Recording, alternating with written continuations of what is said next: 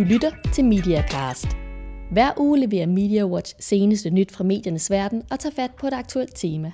I øjeblikket er vi optaget af vækst i den digitale æra, og denne MediaCast stiller skarp på potentialet i iPad og i de andre tablets, som kommer på markedet. Man skal altid være skeptisk, når en person præsenterer som guru, men ugens gæst i MediaCast er vidderlig en medieguru. Mario Garcia har været en del af mediebranchen i 40 år, og han har rådgivet over 560 aviser, magasiner og mediehuse i det hele taget om deres strategiske udvikling. Mario Garcias kunder tæller blandt andre The Wall Street Journal, Washington Post, Die Zeit og tilbage i 90'erne også Jyllandsposten og Aarhus Stiftstidende. Mario Garcia var forbi København for at tale om tablets på minikonferencen New Media Days, og i dagens Mediacast fortæller han, hvorfor tablets udgør en medierevolution. Mit navn er Camilla Mielsen.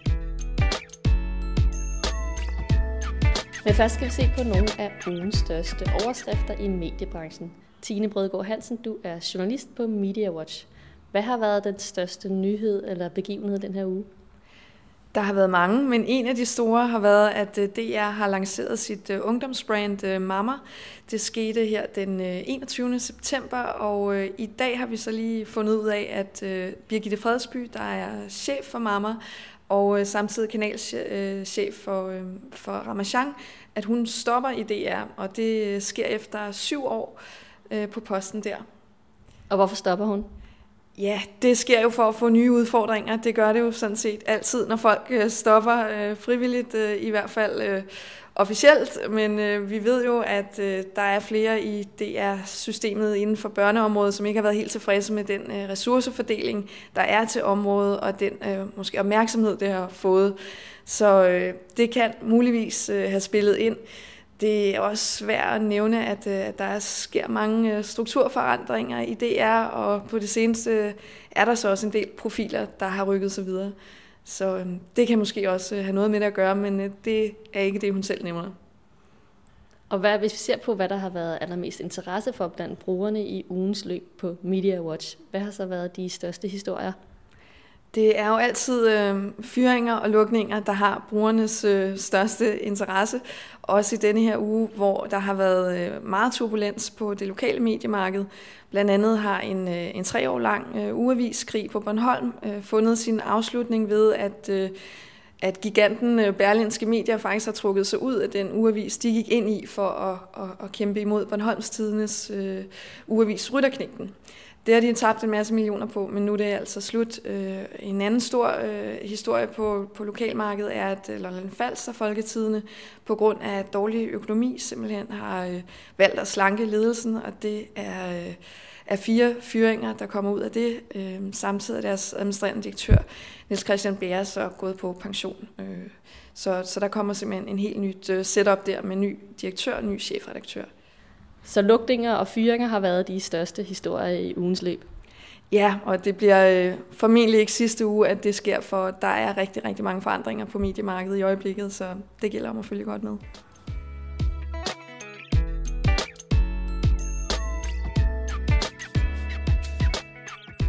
Print, web, mobil og tablet. De fire størrelser udgør en mediekvartet, og hvis man som mediehus vil være en vinder i det digitale spil, kræver det en afbalanceret satsning på alle fire medier. Men i Danmark går det træt med at satse målrettet på indhold til tablets, og det kan vise sig at være en forfejlet strategi. iPad vil ændre medierne for altid, lyder det fra ugens gæst i Mediacast, Mario Garcia. I de 40 år Mario Garcia har rådgivet medier, har han oplevet fire store medieforandringer. Den første var, da aviserne skulle gå fra sort-hvid til farve, og det var ifølge Garcia traumatisk for mange chefredaktører dengang. Da Apple sendte den første iPad på markedet, var det startskud til den fjerde medierevolution, og brugerne har siden da taget tablets til sig med kysshånd.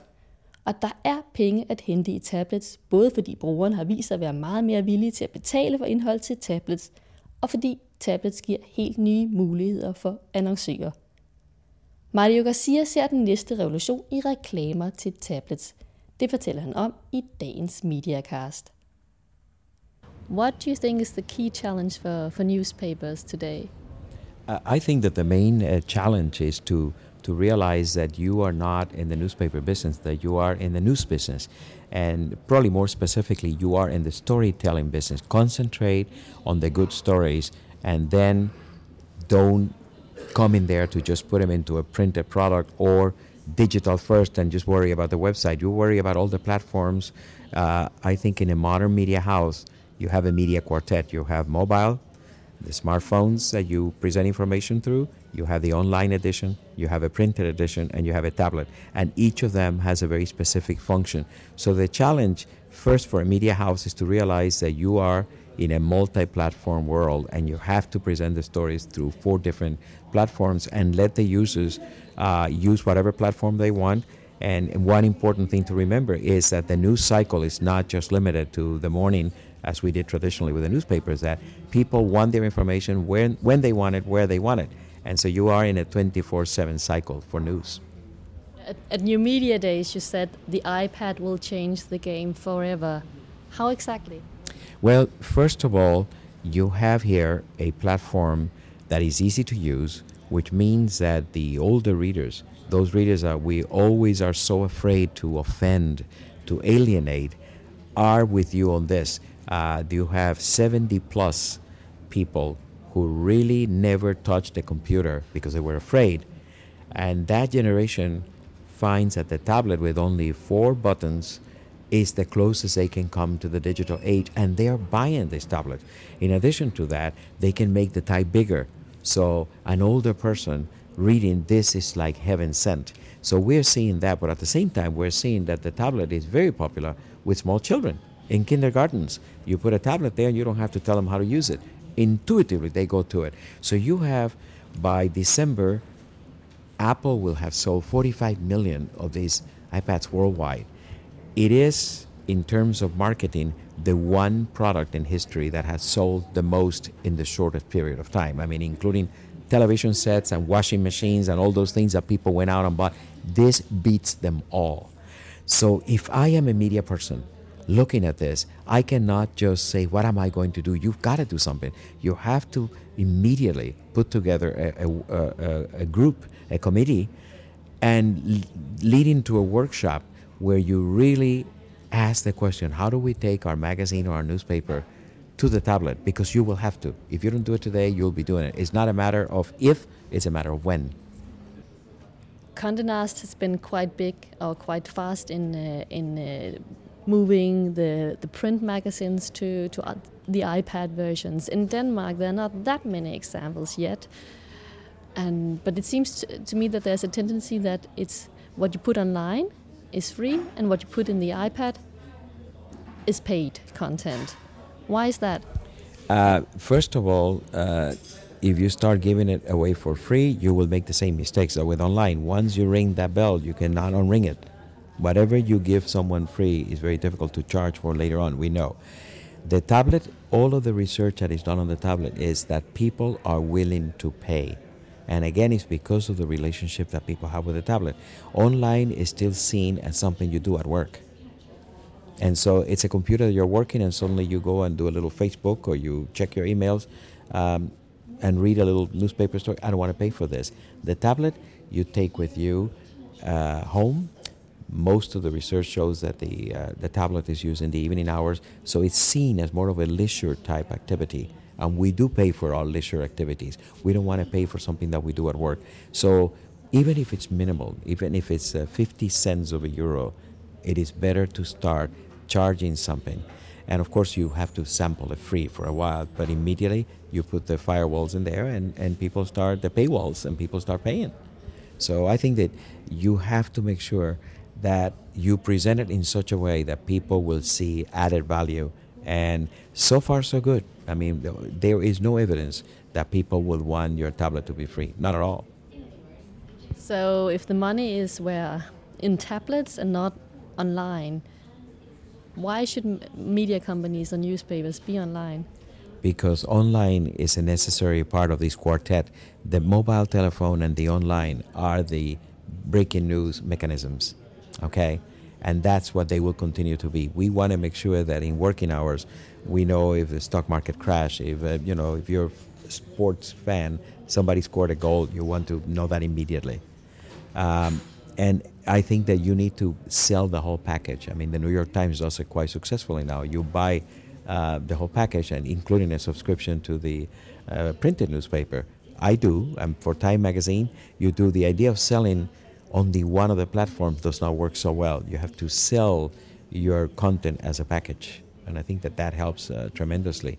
Uh, but I, I, one of the things that I want to mention is that uh, with tablet editions, uh, you really have a, a, a, user who is really going to become more accustomed to doing this and it's going to become more part of a lifestyle and that comes with time but you also then the moment you, you give it free for two months let's say you develop a habit if there's good content and good tablet editioning you get hooked and then you say well beginning today you have to pay chances are that if the price is right you will draw a large percentage of the people that were sampling it free. And that's the experience so far in the US, for example. So the big question is what is the right price? Is it the same as the printed version or is it more or less? At the beginning, and I think we're in the beginning part of all of this, you almost have to give a price that is competitive and that is a price that in my experience is lower than what you would charge for the printed subscription but charge. The whole idea is to start charging. And one important point advertising. Advertising is going to be the real revolution here.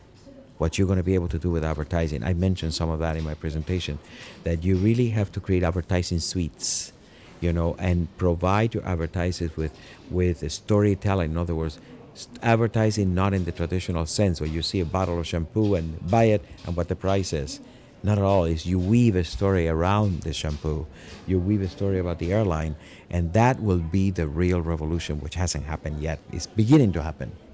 And where do you see this revolution in, in advertising for tablets? It's already happening in places. In France, they do it very well. Le Figaro does it very well.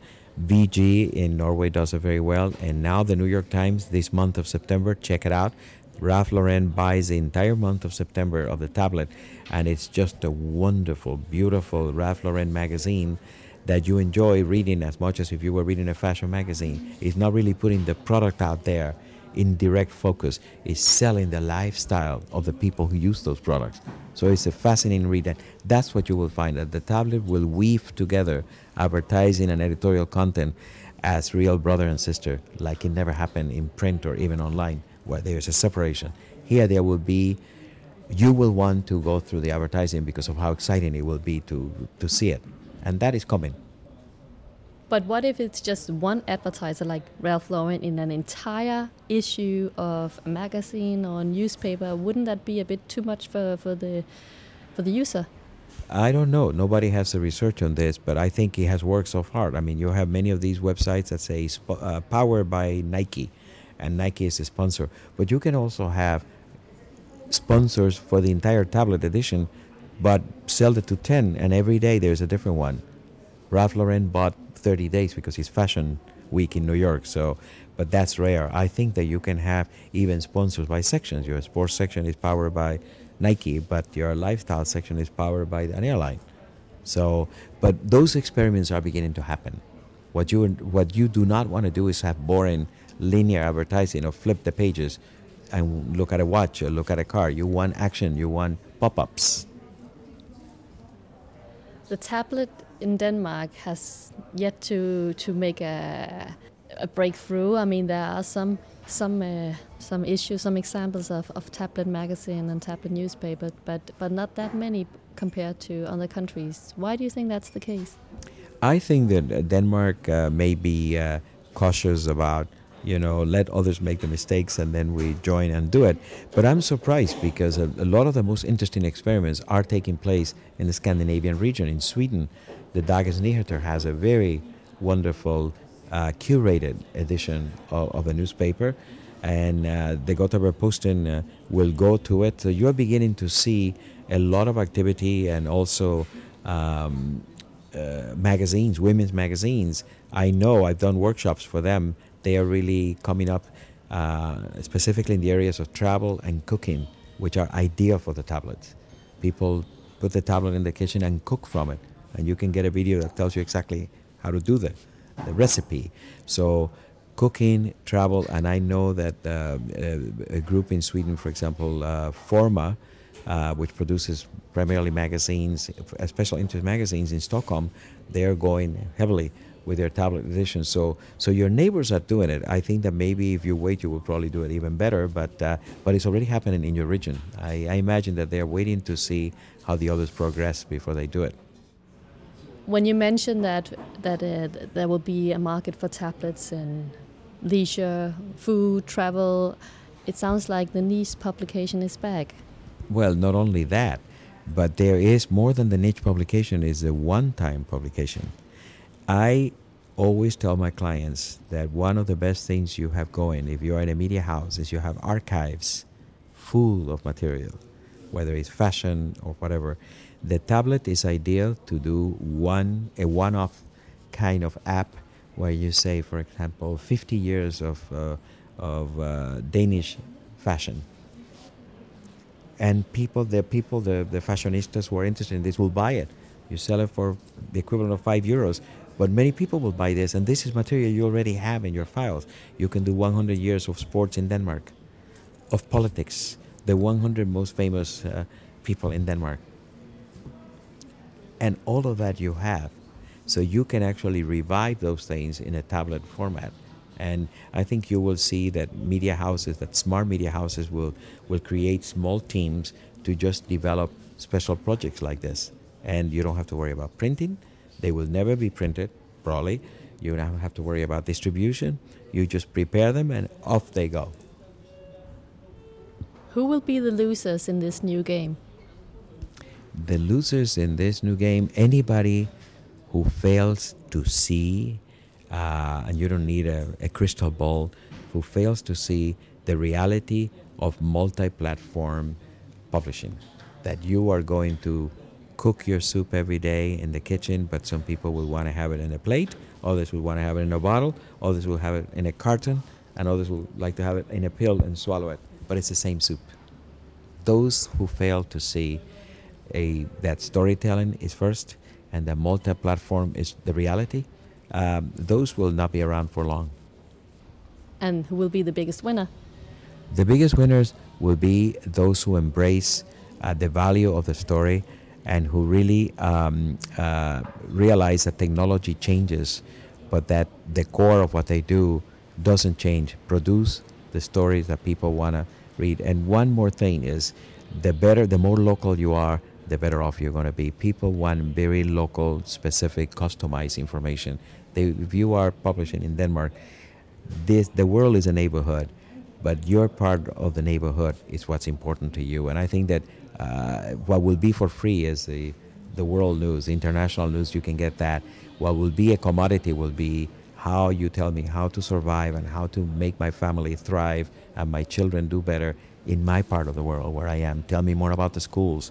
Tell me more about the places where I can go uh, for entertainment uh, where the best restaurants are, that's going to be the added bonus that we need to get back to. And, and again, one important point all of this is in the social media uh, Facebook, Twitter. The stories that are going through there are the stories that the newspaper people fail to tell. I mean, newspapers were concentrated on what the editor thinks is the big story. And so you see entire pages of politics and all of that. In Facebook, you don't read much about politics. People tell you, I'm playing with my dog. My child uh, lost a tooth today. It's the everyday activities. And billions of people connect in there to tell their stories. I'm enjoying a red wine from Argentina. You know, editors probably consider all of this trivia, but that's what life is all about. So I think that they need to take a page from the social media. Uh, I remember in my earlier career, sometimes an editor wanted to be appear very intellectual and says, "I don't own a television set," and I would say, "Then you shouldn't be an editor, because you need to see what people are watching on television. If you are the editor of a newspaper, right now, you need to see the traffic and the conversations of Facebook. What are people talking about in Facebook? What are they talking about in Twitter? Because those are the dialogues that give you ideas for stories in your own newspaper. We neglected that Tak til ugens gæst, Mario Garcia. Denne Mediacast er den 23. i rækken, og den er produceret af Milsen Media for Media Watch og podcastet med hjælp fra Podconsult.